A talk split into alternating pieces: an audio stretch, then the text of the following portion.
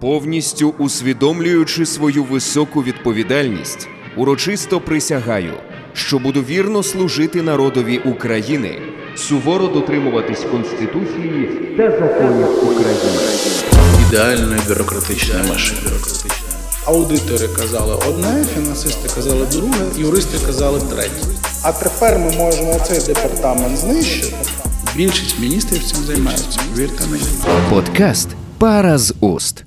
Вітаю, це перший український подкаст про державне управління. Як працює держава про всі її функції та механізми. Якщо ви українець і вам не байдуже, хто і як відповідає за якість вашого життя, запрошую послухати. Мене звати Едуард Коваленко, і це подкаст Паразуст. Отже, сьогодні ми в гостях у досвідченого державного службовця. Це український політик і громадський діяч, журналіст, експерт з маркетингових і політичних комунікацій, політолог і найголовніше для нас екс-державний секретар Міністерства культури та інформаційної політики України Біденко Артем Ігорович. Радий знайомству. Вітаю. Теж дуже приємно. Для того, щоб правильно розуміти, якою мовою ми сьогодні будемо спілкуватися, ми завжди починаємо з нашої постійної рубрики. Те треба пояснити шестирічній дитині, чим е, займається на роботі ну той чи інший діяч, з ким ми спілкуємося.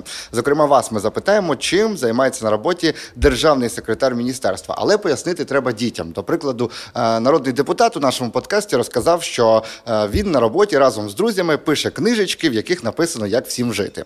Ось приблизно в такому манері, якщо можна, розкажіть, чим на роботі займається державний секретар міністерства. Ну, якщо дуже коротко, то державний секретар робить так, щоб всі іграшки в дитячій кімнаті лежали на своїх місцях. Це можна уявити собі. Ну а тепер можна і для дорослих пояснити, що, що, що це за іграшки, з якими грається державний секретар. Ну і вже серйозніше, от як проходить робочий день класичний у державного секретаря. Треба розуміти, що міністерство, центральний орган виконавчої влади або державне підприємство, або будь-яка інша структура, яка знаходиться в межах е, виконавчої гілки влади, це є досить складна система. І складна не тільки тому, що вона складається з е, мережі департаментів, управлінь, секторів, відділів, не тільки тому, що там працює енна кількість людей, в деяких міністерствах це може бути 300, 500, 1000 людей. Е, Вона складні, складна скоріше тому, що існує досить багато різних інструкцій, різних е, настанов, різних правил, за якими всі ці люди, всі ці підрозділи працюють. Різні країни, різні люди розумні е, придумали різноманітні підходи до того, щоб алгоритмізувати державну службу, для того, щоб вона працювала більш-менш передбачувана, щоб була забезпечена ця стабільність е, і було забезпечено те, щоб ці алгоритми працювали. Відповідно, державний секретар це та людина, яка стоїть на чолі дотримання алгоритмів. На чолі того, що якщо приходить людина зі своєю проблемою, скаргою, задачею, це реєструється. А ми можемо це абсолютизувати від людини до ну, будь-чого. Реєстрація автомобіля, а, реєстрація народження дитини, і там встановлення на облік, оподаткування і так далі. і так далі. От Приходить конкретна людина, у нас починається, у нас в нашу коробку чорну є вхід, заходить якась інформація, і має бути якийсь вихід. Інформація на цьому виході має бути ну, вже реалізована, бо ми ж не прагнемо жити в замку кавки. Ми прагнемо, щоб все реалізовувалось. Там да, є проблема, що державний апарат, державне управління апріорі ускладнює алгоритми на відміну від бізнесу, для того, щоб вони е, убезпечувалися від корупції, якогось політичного впливу, але все одно це алгоритм від А до Б. Можливо, через ще якусь кількість літер, але все одно від А до Б. Державний секретар слідкує, щоб всі ці алгоритми працювали і відбувалися так, як треба. Тому що міністр політичний керівник органу, директор державного підприємства. Це завжди людина, на яку є політичний вплив, навіть директор державного підприємства. Хоч у нього і є п'ятилітній контракт, наприклад, все одно він має враховувати певні політичні ризики, тиски, прохання і так далі.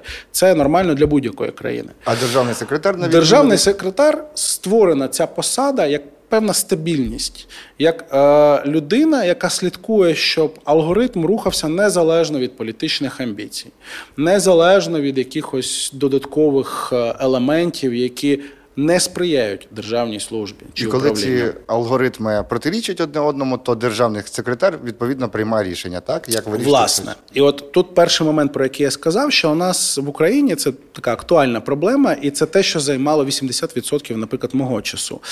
Це те, що є суперечності в багатьох інструкціях, правилах, е, постановах, указах і так далі. І державний секретар це та людина, яка має час і натхнення, вникнуть це все. І має достатньо прерогатив ухвалити рішення, за якою саме інструкцією ми будемо рухатись. Неодноразово в мене були ситуації, коли аудитори казали одне, фінансисти казали друге, юристи казали третє. Ні міністру, ні заступнику міністра а, не потрібно розуміти, чи наказ має включати в себе орієнтовний кошторис, чи наказ має йти сам по собі, а орієнтовний кошторис дається а, на виконання наказу пізніше. Це така деталь дрібна, яка їм взагалі не цікава. Їм важливо, щоб відбувся там захід чи якась подія і так далі. Але як цей наказ оформлюється, в трьох підрозділах різна думка. І от державний секретар має заслухати всіх і вирішити. І ухвалити це рішення, і реалізувати його, як цей наказ буде підписаний, де цей буде орієнтовний кошторис, яким чином буде звіт поданий по заходу відповідно до орієнтовного кошторису, і взагалі, коли ці гроші надійдуть контрагенту за те, що він там це виконав. Це один з прикладів діяльності державного секретаря. Це і називається, щоб всі іграшки лежали на своїх місцях, і коли міністру, керівнику органу треба взяти паровозика і погратися ним, державний секретар каже, паровозик лежить ось в тій шафі, в третьому ящичку. Зараз він приїде сюди. Зрозуміло, дякую за цей приклад. Е, Два моменти у вашій відповіді мене дуже зацікавили. Я би хотів е, уточнити. Перший, ви описали е, модель класичного обслуговування. Держслужбовець надає якусь послугу тому, хто цього потребує, і назвали це не обслуговуванням, а управлінням. Ну, в мене тут просто скоріше якась суб'єктивна думка, бо я все ж таки прийшов з бізнесу, з е, політологічною освітою і з якимось відповідним там дослідницьким бекграундом, і управління, менеджмент. Це в принципі для мене це є базова категорія. Обслуговування, сервіс це є лише одним з проявів управління, тому що обслуговування не включає в себе дуже багатьох аспектів, які є, ну, наприклад, там в плануванні. Обслуговування не передбачає планування. Обслуговування передбачає вирішення якихось нагальних проблем, з якими до вас приходять. Управлінська наука, менеджмент, він є глибший, тому що він має передбачити певні історії, передбачити ризики, управляти цими ризиками. І вже потім, коли виникають якісь задачі, можна їх обслуговувати, можна їх відкидати насправді. Зрозуміло. І ще одне уточнення. Ви коли згадували, описували, е, що таке держслужба і держслужбовець, ви згадали про політичну складову. Чи обов'язково це є? Бо навпаки ж держслужбовці складають присягу, вони політично неупередженими і так далі. Чи обов'язково держслужбовця повинна бути оця жилка політичних амбіцій? Чи Я ж я ж власне навпаки це і сказав, що державний секретар і державна служба це той стовп, який має протистояти політичним амбіціям. Ну, Але це діалектика. Тобто ми не можемо виокремити оце державна служба. Вони холодні, раціональні, логічні е, і приймають виключно раціональні рішення. А це політики, які ну як у Вудхауса, так, пане міністр, там міністр хоче те та те, а державний секретар каже, ні, це неможливо. І там в процесі оповідання ми розуміємо, що це, це ж класика опису державної служби, що це неможливо. В житті ж так не буває. В житті все переплетено, в житті все складно. В житті і державні секретарі теж є представниками тих чи політичних ідеологій, партій, сил. Ну, Це, це нормально. Але саме державний службовець, саме державний секретар має намагатися зробити так, щоб політично стояло в стороні. Чому це? Тому що е, навіть якщо ти прихильник певної політичної ідеології чи сили, ти розумієш, що вибори пройдуть, прийдуть нові люди, і е, якщо ти не приймав раціональні рішення, ну це ж по тобі самому і вдарить. Тому е, залишаєш на вулиці свої політичні ідеї, а всередині в державному органі ти займаєшся все ж таки раціональним плануванням, реалізацією, управлінням і так далі. І воно так працює ідеально. Тема сьогоднішнього випуску це директорати, директорат міністерства. І е, для того, щоб підкреслити необхідність цієї розмови, я пройшовся по центру Києва і поставив одне просте запитання людям. І дуже мало хто взагалі е, намагався уявити собі, що таке директорат, навіщо він потрібен. Але якщо дозволите, я і вам увімкну цей запис. Це займає хвилину, щоб ви зрозуміли, е, що сьогодні люди про це знають, що таке директорат.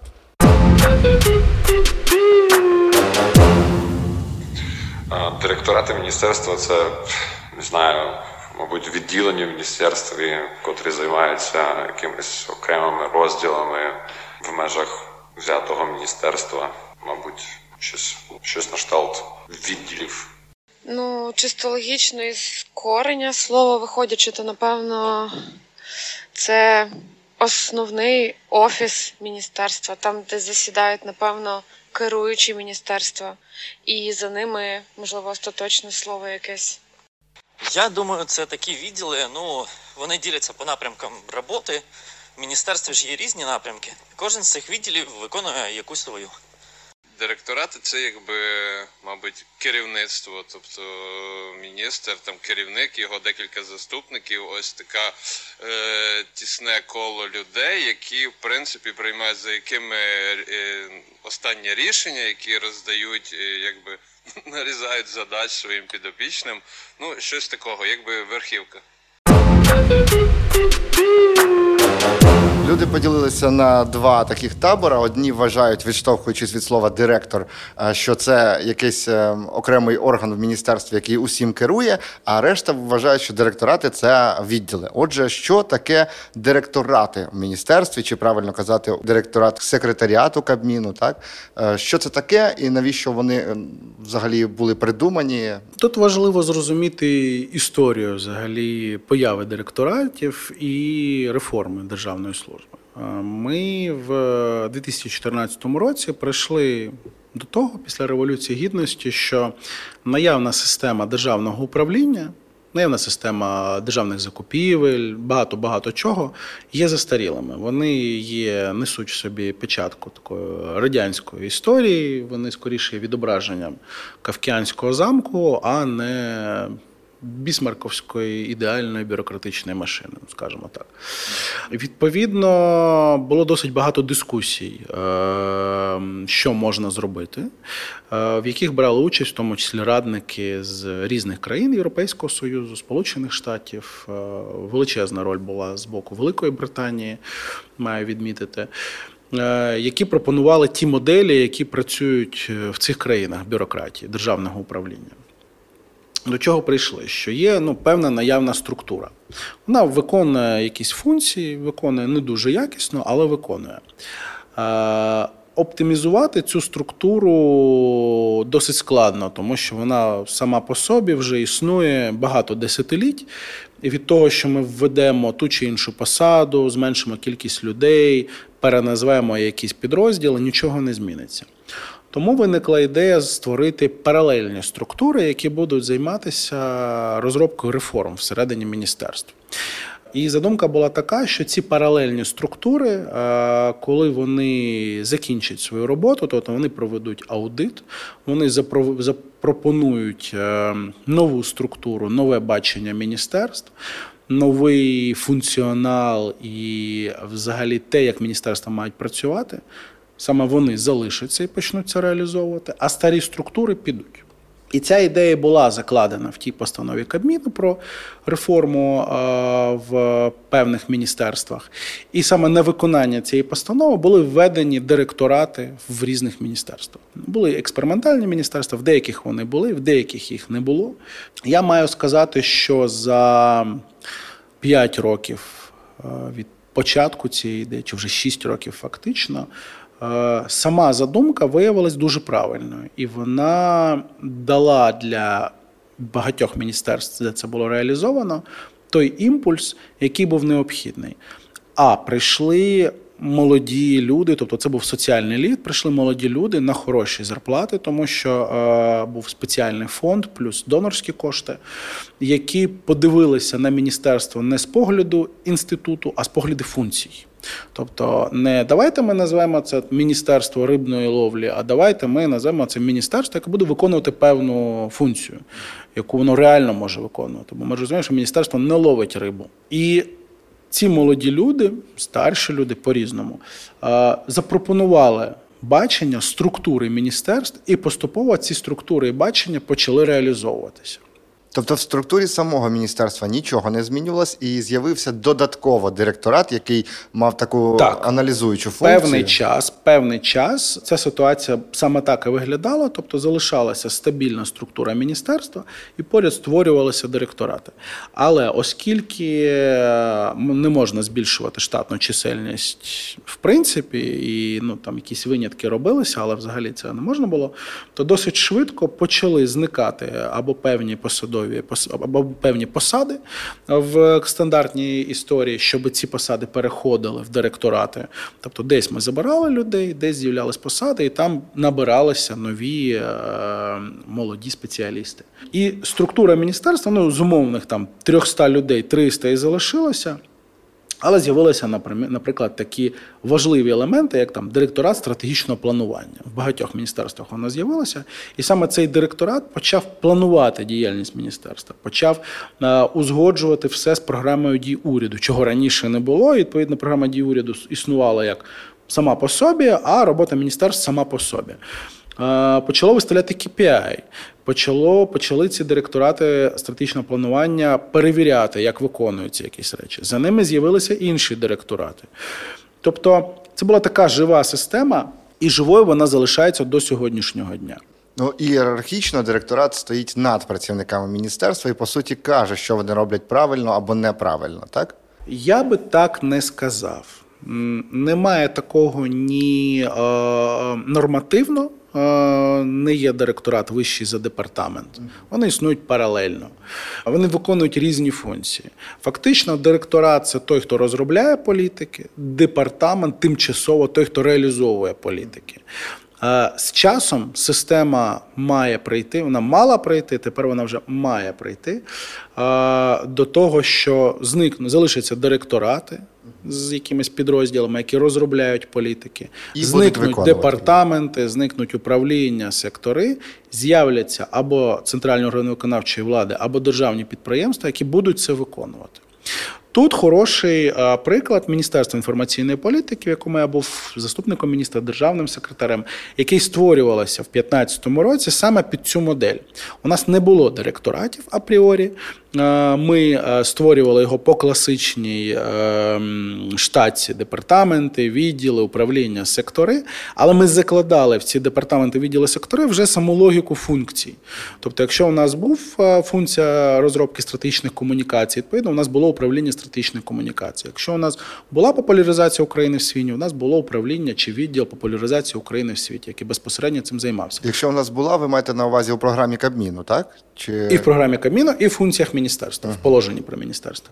Паралельно ми, е, у нас е, було створено державне підприємство, Центр захисту інформаційного простору, який реалізовував ці політики. Відповідно, управління відділи департаменту розробляли в нас політики і передавали на державне підприємство їх реалізовувати. Тобто ви А- самі виконували функції цих директоратів, правильно? Ну тобто Так. вам не потрібен був Немає ж значення, як ми це називаємо, департамент чи директорат. Сама ідея директоратів з'явилась лише тому, що існуючі департаменти, які вже існували багато років, в яких було по 40 людей, які займалися невідомо чим, їх не можна було ну, звільнити, законодавство забороняє. Тому створили паралельну структуру, яка забрала найкращих. Затягнула найкращих з вільного ринку, розробила ідею і сказала: дивіться, а тепер ми можемо цей департамент знищити. Залишиться цим буде займатися виключно наш директорат. На жаль, до сьогоднішнього дня ніде це не завершилось. Більше того, десь навіть зникли директорати, зникло їхнє фінансування і залишились департаменти. Тобто я маю сказати, що та задумка реформи державного управління, яка була запланована, вона поки не відбулася. Е, було би правильно все ж таки до неї повернутися і її завершити. Тому що ми е, стару систему не оживимо. Вона не жива в принципі, вона не реалістична, вона не може жити. Нова система з директоратами, вона жива, вона може жити, вона це довела. І е, те, що в деяких міністерствах досі директорати є функціональними і дуже активними, і справді створюють більшість контенту, який міністерство має продукувати, це свідчить у їхню користь. Тому е, реформа, яка була розпочата державного управління, яка дуже багато взяла з британської моделі державного управління, вона, на мою думку, є живою. Вона має продовжуватися і має активно реалізовуватися. Їй, можливо, не вистачає якихось е, елементу лідерства, тобто хтось має взяти на себе і тягнути це, і казати, це моє, я цим займаюся і захищати це. Ну так як Михайло Федоров захищає діджиталізацію, він є обличчям цього, він тягне це на собі, і фактично його зусиллями це відбувається. От реформа державного управління потребує сьогодні такої ж людини, яка скаже: все, я все відкидаю, займаюся тільки цим. По суті, політичного лідера, так? Зрозуміло. Е, Директорати, е, ви, ну, ви вже згадали про політики директоратів, які, які вони мають впроваджувати. І, власне, у визначенні в постанові Кабміну е, 1034 вони утворюються для виконання завдань, пов'язаних із забезпеченням формування державної політики. Що таке оця державна політика, в якій формі її правильно уявляти нашим слухачам? Це якийсь документ, чи це якась інструкція, і що вона в собі вмістить, і як і на що впливає? От державна політика. Уявляємо собі, а ви кажіть як. Я це дуже люблю теж порівнювати з е, бізнесом, в якому розподілено три функції: один це є стратегія, інший це маркетинг, і третій це продажі. От е, міністерство і оце формування державної політики це формування стратегії і маркетингу, е, але не продажі. Тобто міністерство не має займатися тендерами, міністерство не має займатися впровадженням якихось стандартів. Цим мають займатися або ЦОВи, центральні органи виконавчої влади, або ДПшки, ну або бюджетні установи, державні установи це вже нюанси. Міністерство має формувати, куди ми йдемо, бачення шляху. І має продавати це бачення красиво, ну продавати в смислі маркетингу, рекламувати його. Ну, грубо кажучи, якщо брати там сфери близької мені, Міністерство культури інформаційної політики, то саме міністерство має сказати, а що ми робимо з креативними індустріями, що ми робимо з цифровим мистецтвом, чим там бачимо його, не бачимо, а що ми робимо з вишиванками, з ем, етномузикою. Ну, тобто, якісь бачення взагалі, що є українська культура. Е, яка вона має бути сучасна, ця українська культура. Але однозначно міністерство не має займатися культурою, вона не має реалізовувати якісь проекти, які стосуються культури, Вона має їх надихати і передавати далі на виконання вже своїм цим органам, які виконують, реалізовують функції державної політики. Зрозуміло, ну але все ж е, займається міністерство і і заходами різними, і ну тому що якщо ну, якщо брати міністерство культури інформаційної політики, все ж таки ну величезний сув, воно менше займається самостійно. Цим займаються ДПшки, цим займаються ЦОВи. Ми візьмемо УКФ, ми візьмемо інститут національної пам'яті. Ми візьмемо багато прикладів, які реалізовують ті задачі, які перед ними озвучує міністерство. Міністерство каже: ми за те, щоб архіви були відкритими, був побудований державний архів, і ми виб'ємо гроші на те, щоб державний архів був добудований, завершений, відкритий. Будь-хто міг прийти і отримати там інформацію. Це є державна політика пам'яті. Міністерство її формулює. А інститут національної пам'яті реалізовує це. Він знаходить, е, він розписує, як це буде, як це буде розбудовано. Він проводить тендери, якщо це треба. Ну коротше, це його задача. Я зрозумів. Е, дякую. Значить, іще е, уточнення невеличке. Повернемося до директоратів. От ви казали, ви кілька разів наголосили, що ідея з ними хороша. Е, шкода, що вони не впровадилися досі і не працюють. А що треба зробити, можливо, або що має відбутися у державі, щоб всі директорати запрацювали одночасно і однаково ефективно? Моя персональна думка, що це неможливо запустити одночасно, неможливо запустити однаково ефективно. Це має відбуватися в кожному міністерстві, в кожному відомстві окремо. Що має відбутися? Має відбутися стратегічна сесія в міністерстві, на якому буде щиро обговорено, як нам побудувати в міністерстві ефективну роботу. В результаті швидше за все, 99%, що всі радники, заступники і так далі прийдуть до того, що необхідно оптимізувати в тому числі структуру міністерства, прийняття реалізації рішень. І е, приклад цієї структури є на поверхні це впровадження моделі директоратів з тим, щоб стара система відходила, директорати заходили. Коли це усвідомлює міністр і каже, так, це дієво, мені це подобається. Я хочу е, збиратися з радниками, заступниками і директорами і формулювати задачі. Директори під це підготують дослідження. Ну, директорати, директори підготують ідеї, підготують е, бачення.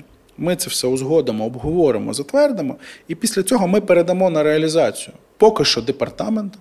А коли департаменти підуть, ми передамо це нашим ЦОВам чи нашим ДПшкам. І так це має працювати, і так це буде працювати. Я цього хочу. І міністр почне це вимагати від державного секретаря, і державний секретар почне це реалізовувати чітко, поставить собі задачі, почне реалізовувати. Це в цьому міністерстві відбудеться там за рік, умовно кажучи, це реально зробити з тим, щоб на наступний рік подати на МінФін оновлену штатку з оновленим складом, оновленою структурою і так далі. і так далі, і так далі. І міністерство потроху, кожен, кожен це все зробить, бачачи, як це відбувається в сусіда. Вони це реалізують, і це почне працювати, і врешті-решт всі до цього прийдуть. Сподіваємося. Ну, це еволюційна модель. Так простіше, так легше. Ну тобто, я бачив, як це працює в міністерствах такого старого типу, з департаментами, управліннями, секторами, де в кожного своя думка. Тут так не можна, от тут у нас свої вимоги. А отут ще треба 50 підписів отримати фінансистів, тому що вони так вважають. І бачу, як це працює в міністерствах, де є директорати, директорати сильні і якісні за людьми.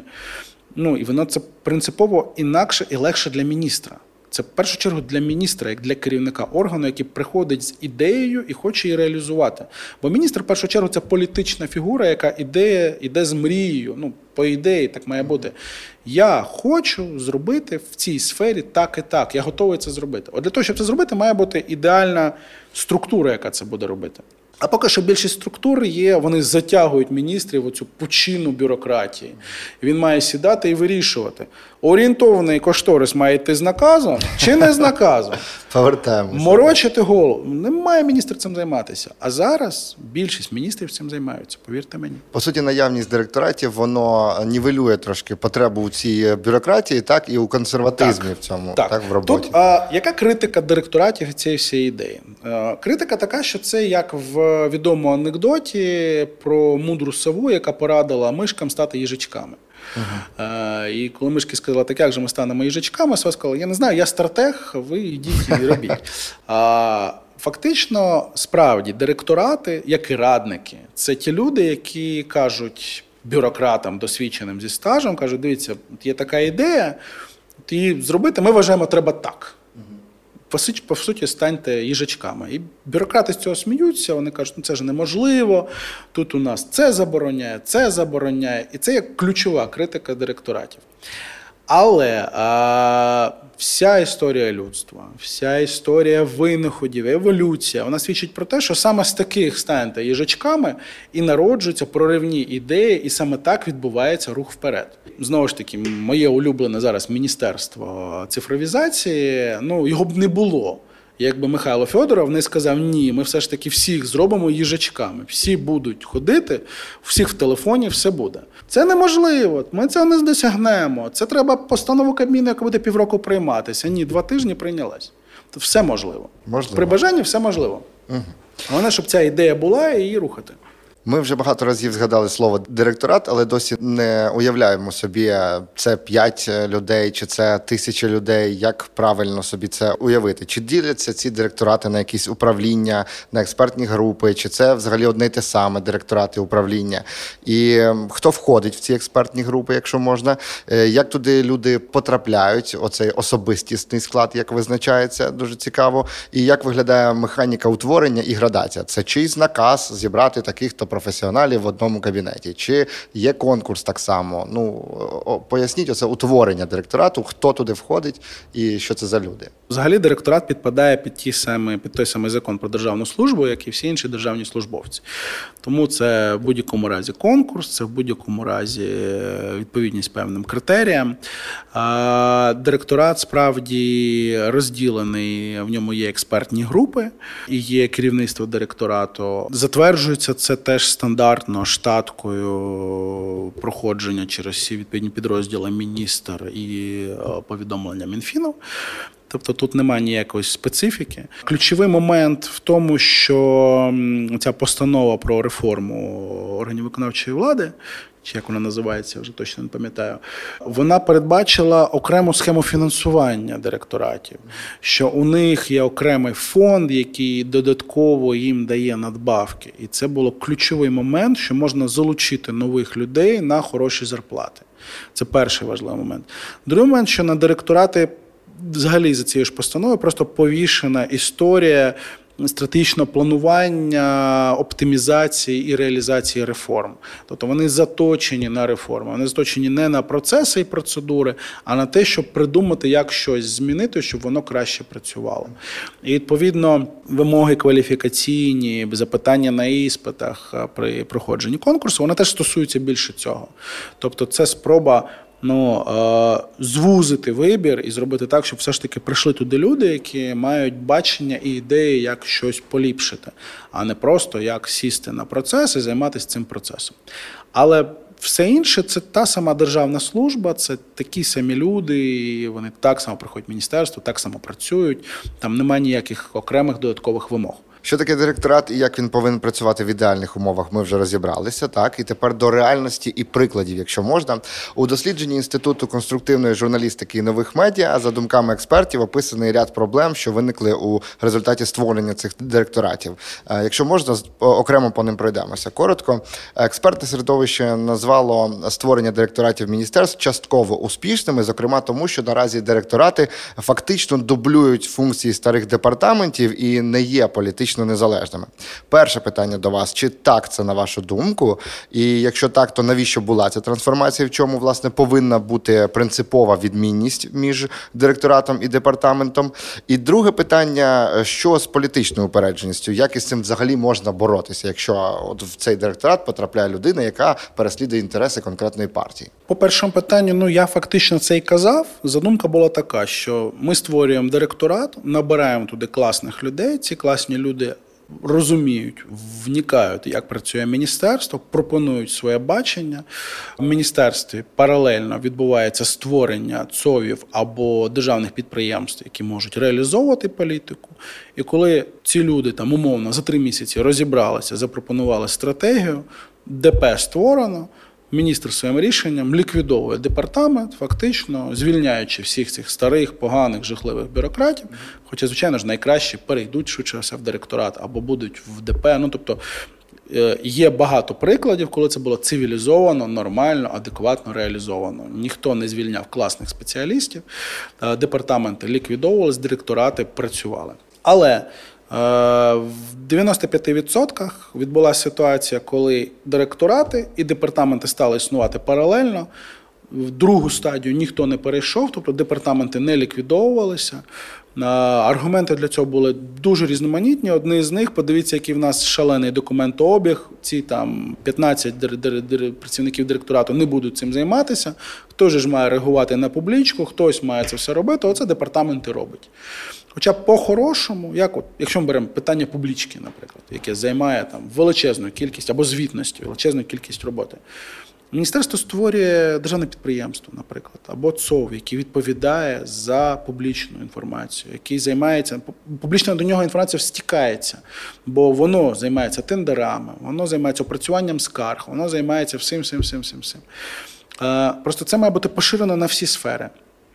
Ну, грубо кажучи, видача автомобільних номерів.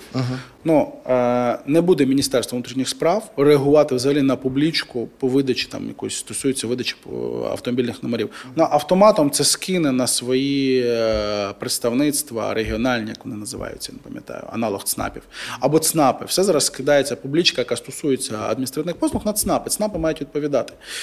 Мінсоц не відповідає на ці запитання. Це нормально, це правильно.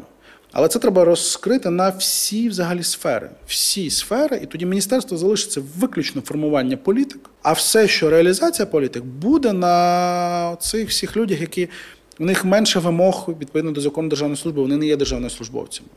Тільки там директор і заступники державного підприємства подають декларації і за статусом подібні до державних службовців. Але всі інші не є державними службовцями. І відповідно там зарплати інші. Тобто дуже багато нюансів реалізації цієї реформи. Але вона першу стадію пройшла, директорати створення, другу стадію давайте знищимо департаменти, вона не пройшла. Це факт, це так і є. Ну, що ж цим сперечатись? Щодо політичної складової, вона буде завжди. Завжди будуть люди, які мають політичні вподобання, які намагатимуться ці політичні вподобання реалізувати в своїй роботі. Вихід звідси, ну, звичайно, що можуть бути там якісь. Комісії, контролі, перевірки, це має бути штрафи, звільнення, це нормальний е, апарат покарання за порушення вимог. Він має існувати, і е, це нормально, але ну, знову ж таки, моє суб'єктивне, я ліберал, суб'єктивна думка, що все ж таки е, природній шлях коли е, на посадах залишаються ті люди, які розуміють, що пройдуть вибори і прийдуть інші політики, і рішення, які були незаконними, а політично мотивованими, за них прийдеться відповідати. От люди, які це розуміють, вони поступово почнуть домінувати. Це еволюція. Ну, виживає той, хто пристосовується. Державний службовець, ми чудово знаємо, це той апріорі, хто має пристосовуватися до будь-яких умов, в хорошому смислі цього слова. Не лягати під кожну нову партію, чітко виконувати свою роботу так, як це вимагає законодавство. І тоді все буде добре, все буде нормально, ніхто тебе не звільнить. Це, це нормально.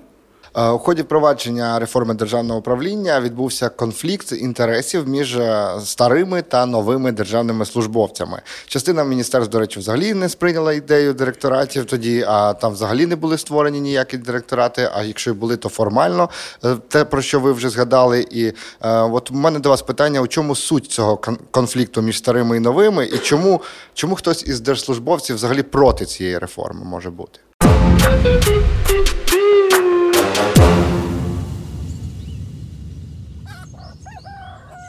Галю, Галю, треба їхати в місто, справку получить. А на тобі, і коли ти повернешся? Та, мабуть, післязавтра. Тож поки туди, назад.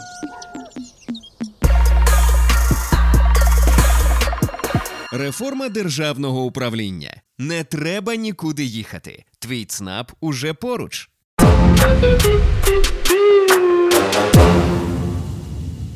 Ну тут відповідь проста, тому що реформа мала в тому числі задачу звільнити неефективних державних службовців, всіх тих людей, які сидять на своїх місцях і які не реалізують алгоритми, які реалізують виключно частини алгоритмів процеси. Тобто він бачить у себе задачу прийняти е, звернення, він їх приймає. А, а задачі прийняти звернення так, щоб на нього була відповідь чітко закону, законом встановлені строки, ця людина не бачить. Ну, Так ця людина не має працювати далі. Бо задача державного службовця це реалізація алгоритму, завершення функції, а не сидіння, перекладання папірців. І звичайно, що ця, ці люди їх. Ну, мабуть, 80% всього державного апарату до сьогоднішнього дня, звичайно ж, вони проти. Звичайно, вони борються. Звичайно, це та страшна система, яку нам необхідно всім зламати. Інакше Україна ніколи не вийде з цієї жахливої управлінської історії, коли рішення можна приймати або через коліно, тобто часто незаконно, або ніяк. Тобто можна сказати, що ті, хто про, проти цієї реформи, скоріш за все, переживають за своє місце, тому Звичайно. що вони самі знають, що вони не є ефективними працівниками. Звичайно, це тримання за місце. Якщо можна на вашому особистому прикладі, ви вже згадали, що у вас при вашому міністерстві не було директоратів, у тому ж таки дослідженні міністерства, які успішно формували таку політику на тому чи іншому етапі цієї реформи. Експерти, лідерами реформування вважають Міністерство освіти і науки, е, охорони здоров'я, фактично. Ну і одинично назвали там ще два міністерства, але е, Міністерство культури і інформаційної політики не згадують. От чому можливо ви поясните, з якими складнощами ви е, стикнулися, чи ви взагалі не збирались цього робити, чи, чи просто вас не помічали, чи як? З мого досвіду, е, Мінінформполітики, яке було створено у 2015 році, і в 2019 році було реорганізоване, були ліквідовані Міністерство культури, Міністерство молоді та спорту, і е, Міністерство інформаційної політики було реорганізоване в Міністерство культури. Е, Молоді та спорту. А Тобто всі до нас влилися фактично. Ми розширилися. В Мінінформі не було директоратів. Ми одразу створили, просто тому що ми з'явилися до реформи державного управління до цієї постанови. Але ми, створюючи свою штатку, з у нас не було навіть департаментів, ми були дуже маленькі, у нас було 51 людина штат. Ми зразу створили управління, відділи і сектори, так як ну, вони мають працювати без якихось додаткових функцій, без вигадування, без там управління, перекладання папірців з одного місця на інше. У нас цього не було.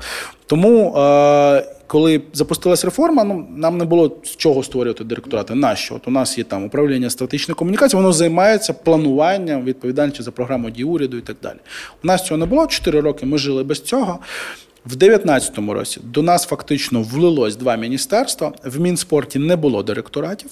В Міністерстві культури були директорати, е, і вони фактично до нас влилися, і ми внесли зміни в постанову, де були е, перелічені ці там кількості е, реформаторів, фахівців з питань реформи. І так у мене фактично як державного секретаря з'явилося там директорат креативних індустрій, директорат стратегічного планування.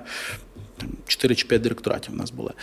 І до цього в мене взагалі цього не було, я цим не займався. Я внік в цю історію. е, Мені вона дуже сподобалась.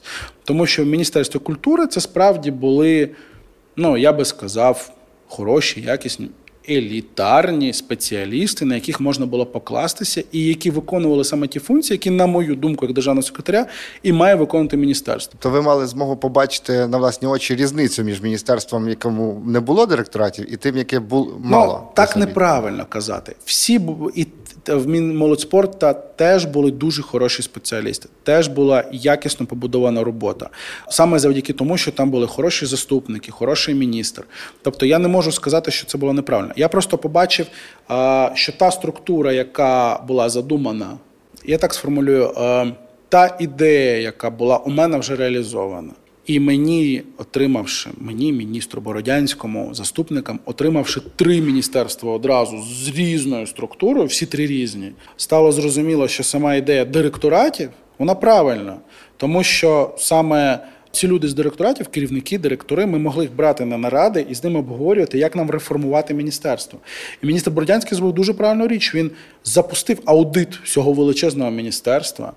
На виявлення профнепридатних людей було дуже багато звільнень, була повністю змінена штатка, директорати залишилися, вилетіли непотрібні е, підрозділи. І наступний етап, який потрібно було робити, це збільшення кількості директоратів і поступова відмова від е, непотрібних департаментів.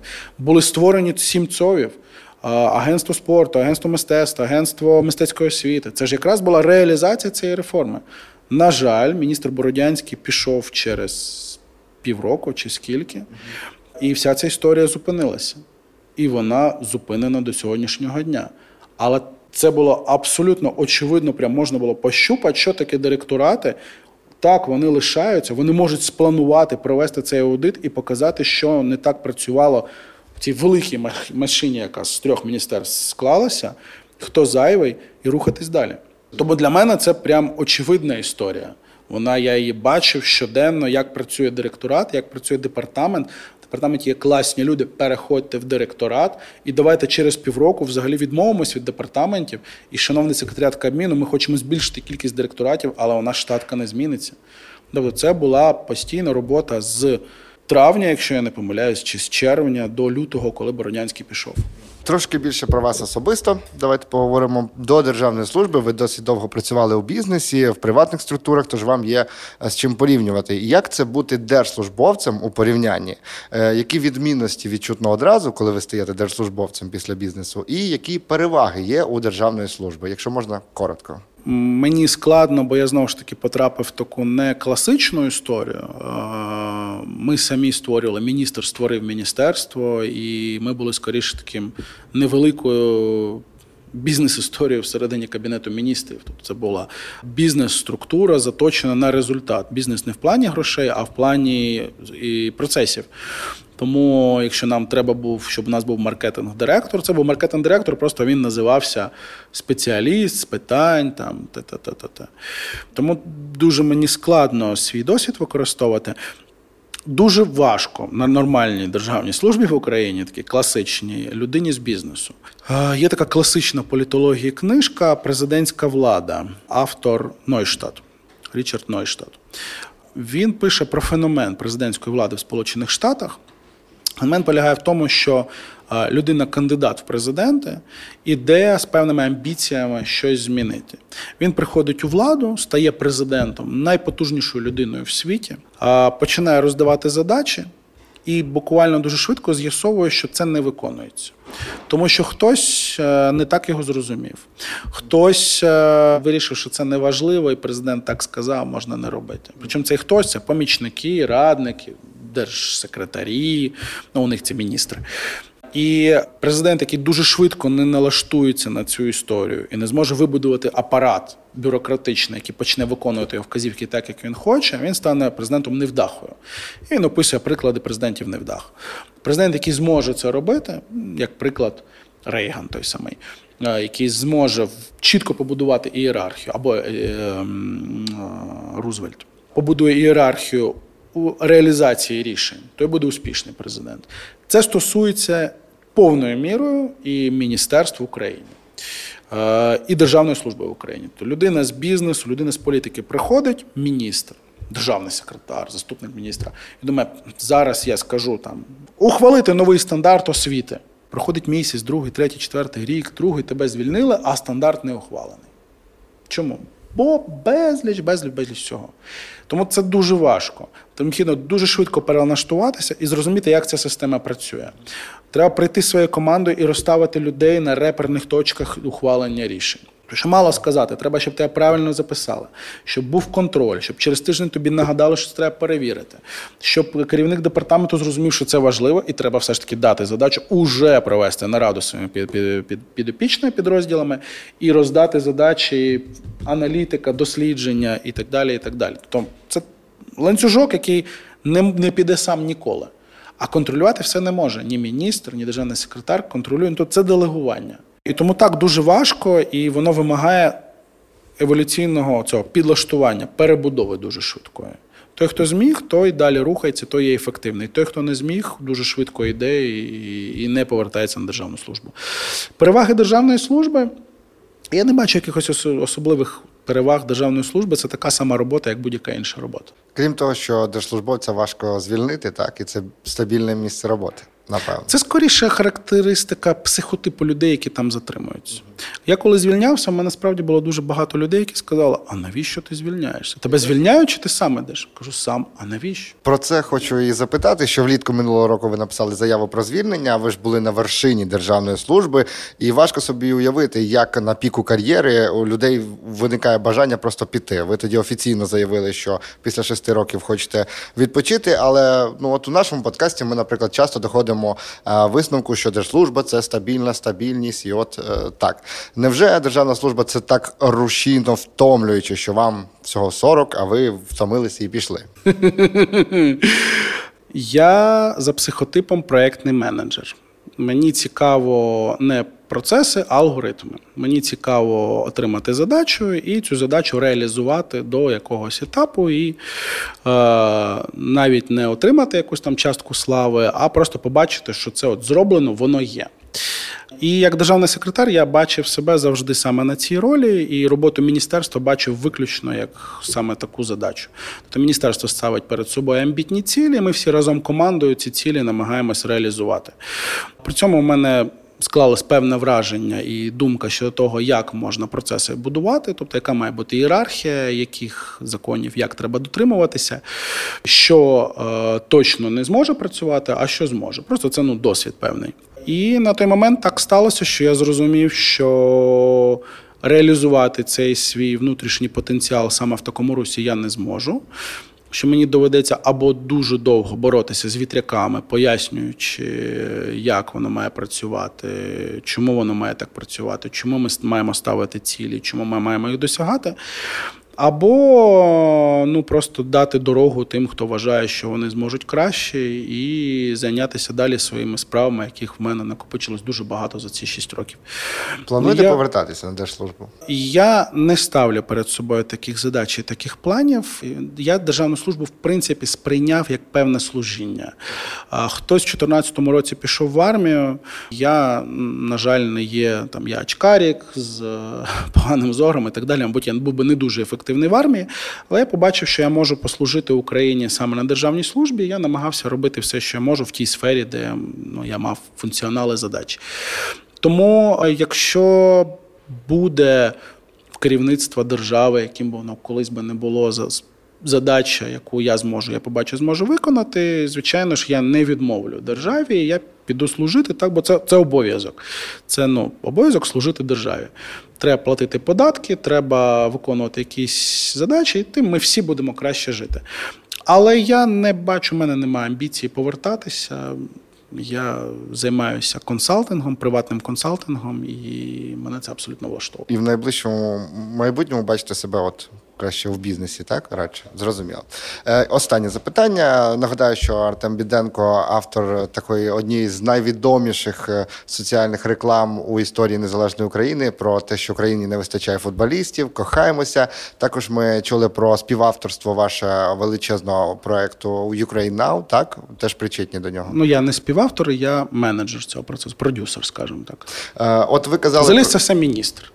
Я був просто виконавцем і не більше. Ви казали, що навіть після звільнення будете продовжувати займатися популяризацією України і соціальними проєктами. От чим ви зараз займаєтеся? Якісь такі фішечки, на кшталт тих, що ми вже згадали, можливо, від вас очікувати найближчим часом українцям? Важливий момент такий на розширення вашого запитання. Е, не міністр, не державний секретар, команда завжди важить дуже сильно команда. Якщо є команда однодумців, які розуміють, куди рухаєтеся, то звичайно тоді все виходить, все відбувається. І я гордий і радий, що мені пощастило працювати саме в команді, в кількох командах з різними міністрами, і це давало той результат, який не соромно сказати дітям, онукам, дивіться, це зробив тато. Або тато був до цього дотичний. Е, щодо великих проєктів, ну ем, не хочеться анонсувати якісь речі. Яких немає, це неправильно. Але буквально вчора я мав таку дуже цікаву розмову, яка стосується популяризації культурних цінностей України в світі. І якщо все відбудеться так, як воно відбудеться, і ми зможемо об'єднати зусилля багатьох команд, то це буде там через рік дуже великий проект е, саме з популяризації якихось точок України, України в світі. Ну тобто.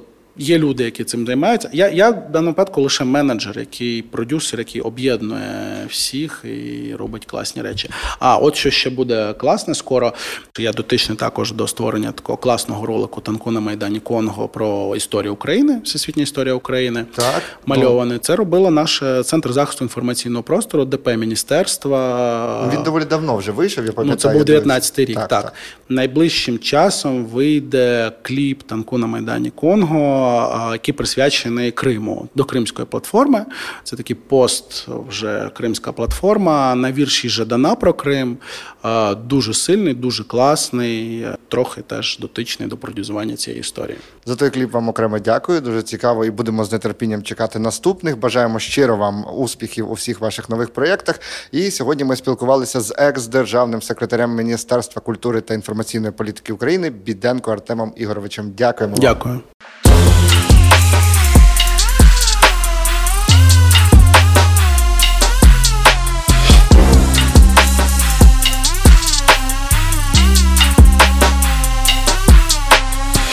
Подкаст Пара з уст.